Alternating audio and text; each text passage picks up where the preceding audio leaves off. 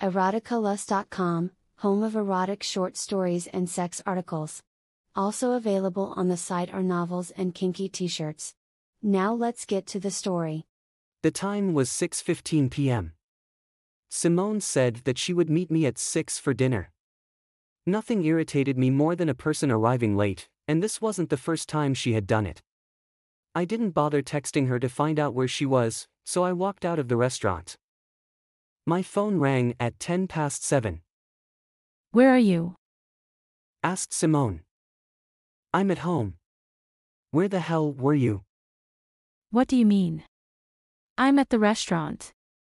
We were supposed to meet here at 7. No, you said 6. She sighed. Oh, my god, Paul. I said I'm meeting Katie at 6. Then, we would have dinner at 7. Oh. I heard 6. She remained silent. Hello. Are you still there? Yes. Never mind. I'll speak to you at home. I figured that Simone's indignation towards me meant that we weren't going to have sex when she got home. That didn't mean I wouldn't try to convince her. I was playing my usual video game when she walked into the lounge. She plunked her purse onto the table and slumped on the couch. I saw in my peripheral that she was looking at me. My eyes refocused on the game as I shot the crap out of the other players. Are you not even going to ask me why I'm upset? I wasn't because I knew the answer. Why are you upset? She sat up. Paul, can you put that controller down for one minute, please? I paused the game and reclined. I'm listening. That's a first. Come on, babe. Give me some credit. It's hard to do that when you can't get basic details right. I'm working on it. I'll eventually get it right. It would help if you'd not play games while I'm talking to you. You know that it helps me to relax. It's the only way I can focus. She rolled her eyes. I knew that didn't make sense to her, but it did to me. If she hadn't pressured me as much, maybe I would grasp her information better. I enjoyed peace, so Simone's constant nagging made me block out her noise. I told her once that she was nagging me, and then she nagged even more. She stood up, sat next to me, and rubbed my back. I put my hand on her leg and looked at her from the corner of my eye with a wanting smile. She tilted her head slightly right and glared at me. It's amazing how I have your undivided attention when you want Nookie. My hand slid up her thigh as I said, Let's not be upset with each other. It's so much nicer when we give each other what we want. Promise that you're going to pay more attention to what I'm saying. I promise. I scooped her into my arms and leapt up. Simone shrieked, and she put her arms around my neck and looked at me. I carried her to the bedroom and lay her on the bed. She liked that I treated her like a lady before going into save mode and banging the crap out of her. I clutched her shirt and ripped it apart. She smiled and then bit her lip. I saw that she wanted it hard, so I unbuttoned her pants and pulled them down. I stood in front of the bed and pulled down her panties. Simone had a small bush that I thought was cute. Her left eyebrow raised, and she smiled as I spread her legs apart. I slipped my pants down and then got on top of her. You know how I like it, you animal. My face hovered over hers as I smiled. I stuck my dick in and saw Simone close her eyes. She anticipated a hard lashing, and I didn't want to disappoint. My hands hooked on top of the cushioned headboard, and I shifted to position myself to give her what she wanted. As I bobbed, she shot out a moan, and I sped up.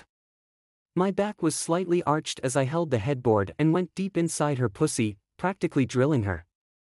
Her face flushed, and she could no longer suppress her pleasure. Simone frowned, opened her mouth, and screamed. I looked down at her, and her satisfaction motivated me to please her more. I swung my hips faster, my motion was flawless. Practicing on her numerous helped me to perfect the technique. Simone dug her nails into my back as she screamed, and her back arched, her chin raised.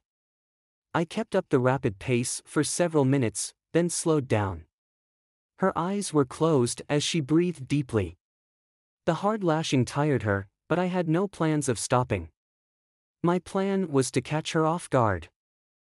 I kept up the medium pace for several minutes, then drastically sped up. Simone's face flushed again, and she shot out several consecutive groans. I carried on the hard banging for some time. Her chest expanded and contracted rapidly, and I saw sweat form on her forehead. She looked out of breath, and I wanted to give her a break. I rolled over onto my back, and Simone's back lowered to the bed as she panted. Her hand slid over her forehead and then glided over her moist hair. I tilted my head right and asked, You ready for round two? She smiled and nodded. Simone sat on me, her back facing, and she put her hands to my sides as her back hovered over my chest. I grabbed her waist and bent my knees, then thrust. Her hair brushed her shoulders as she craned her head back and screamed. My dick incessantly drilled her pussy, and we looked as if we convulsed. I grabbed her hair and pulled it. She craned her head back further, and her groans were a mixture of pleasure and pain. She got the hard banging she sought. I felt that I was about to come, so I stopped and arched my back as my load gushed into her. I closed my eyes and groaned, feeling that it was one of my biggest loads to fill up Simone's pussy. She turned over, rested her head on my chest and then moaned. I put my arms around her and smiled, proud of giving her what she wanted. Besides a hard banging, Simone wanted us to have a baby. I was certain that load was the seed. We had been trying for several months, and we had a few false alarms because Simone thought her headaches and an upset tummy were signs of pregnancy. I wasn't financially ready to have a child, but I did want one. Picturing a little Paul running around would make me happy. Even if it were a little Paulina, I would be just as ecstatic. Simone fell asleep in my arms, and I wondered why she stayed with me. I was unemployed and uncertain of what I wanted to do with my life, but I knew my stuff between the sheets. Yet, I worried that Simone could find somebody better. If that happened, who would let my unemployed, unambitious ass live with them? The following day, when Simone walked into the house after work, I was playing games. I greeted her back, and she carried on talking, probably telling me about her day. I used the regular technique of nodding and saying okay intermittently to make it seem that I paid attention. Paul. Paul. Her raised voice made my head snap towards her. Yes. You're not listening again. I was. What did I say? Something about wanting to help me. She rolled her eyes and then shook her head. Never mind. No, come on. Don't be like that. I was playing games. She blew out a breath and sat beside me. That's the problem. You're always playing games. It helps me relax. It's better than me smoking weed. Give me some credit. She pursed her lips and then handed me a paper. What's this? I'm not going to explain everything again. I've made the appointment for you so that you can work on your communication and listening skills. The last thing I wanted was to feel like a kid because some counselor told me to sit up and repeat what he said to me. Since I worried about loneliness and homelessness, it motivated me to change. Sure. Anything, for you. Simone smiled and put her arms around me. I was surprised when she told me that the first session was the following day. I figured I'd have more time to psyche myself up for the ordeal. The following day, I stood in front of an office and looked at the name tag, Dr. Karen Patterson. I knocked on the door, and she yelled that I should come in. Maybe she didn't open the door for me because this is my first test. She probably wanted to see if I'm paying attention. My lips curled as I shook my head. My stupidity amazed even me. Paul? She asked. Yes. I'm Karen. Charlotte told me about you. It's nice to finally meet you. Come in. She gestured that I should sit on the couch and then closed the door. I admired her legs as she walked past me. Karen wore a skirt that reached above her knee and a tight white shirt that revealed her round tits. I admit I immediately pictured bending her over her desk and giving it to her from behind. She sat on a sofa and said, Charlotte said that communication is getting in between your relationship. I smiled. Well, she doesn't have a problem communicating. She talks all the time. Karen wasn't amused. I cleared my throat. She talks to me when I'm playing games, so it's difficult for me to concentrate on both. Charlotte said you play quite a bit of games. Why is that? Helps me relax. From what? Stress and stuff. But Charlotte said you're unemployed, so what's the stress from? Karen dug up wounds from the past that I had buried. My dad was a drunk who changed jobs every other month, and he spent more time at the pub and recovering at home than working. I often wondered why mom had stayed with him. She was too good for him and deserved better. I had worried about turning out like him. The main difference between us was that I wasn't a drunk, but I didn't know what I wanted to do with my life. That drove me nuts and made me feel like a loser. Avoiding communicating my problems with Charlotte was my way of dealing with them. I was afraid to confront them. At home, Charlotte walked into the lounge and sat next to me. How was the first session? Good. I'm glad. Are you going to keep attending? She smiled. I didn't want to because it was too painful. Charlotte's expression made me believe that she insisted on me going. I lowered my gaze and said, Sure. She kissed my cheek. The following day, during the second session, Karen wanted us to do exercises. I wasn't in the mood for it, but I thought she'd report my defiance to Charlotte, so I indulged her. After the game, I asked, Who do you discuss your problems with? Sorry? Surely you must have problems like everyone else. Who do you discuss them with? She looked at her notes. No one. Why don't you tell me what's bothering you? Okay, since you asked. I've had some problems with my husband. All right.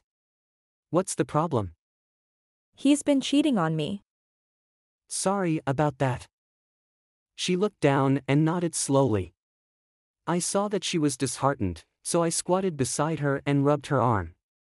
She looked at me, and the corners of her lips curled. Thank you. I don't know what got over me in the moment, maybe it was feeling sorry for her or that she helped me to deal with the past that made me kiss her. She put her arms around my neck, and we stood upright, kissing. Karen turned her back to me, and I unzipped her skirt. It slid off her and fell to the floor. She turned around and pulled my shirt over my face and dropped it on the floor. She got on her knees and sucked my dick, and I closed my eyes and moaned. That was one of the best blow jobs I had gotten. After getting head, I bent Karen over the table and banged her from behind. She screamed as I tugged her ponytail. I gave it to her hard, and she loved it. Her pussy was so moist that I couldn't resist coming inside her. During the subsequent few sessions, we had sex. I enjoyed it, but I also felt slightly guilty about cheating on Charlotte.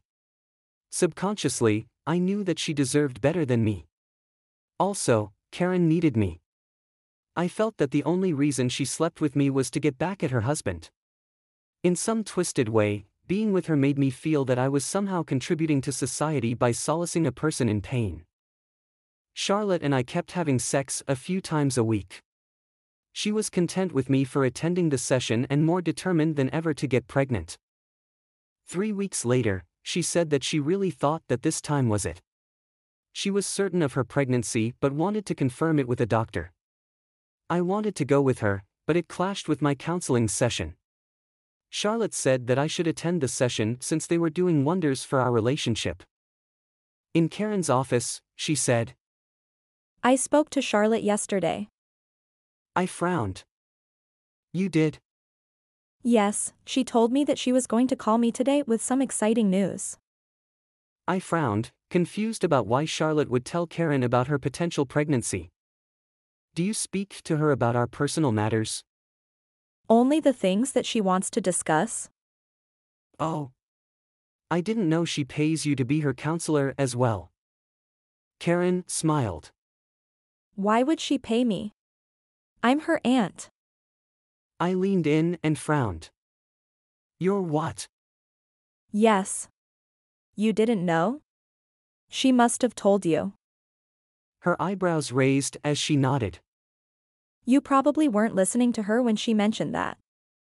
Karen's phone rang. Do you mind if I get that?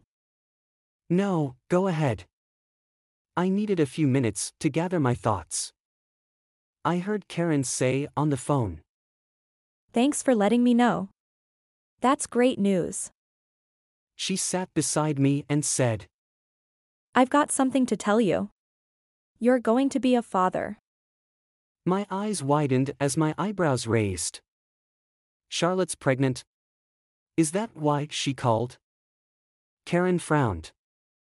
No, that was my colleague. I was confused. What the hell is she talking about? My eyes closed as I smiled and nodded, realizing what Karen was talking about.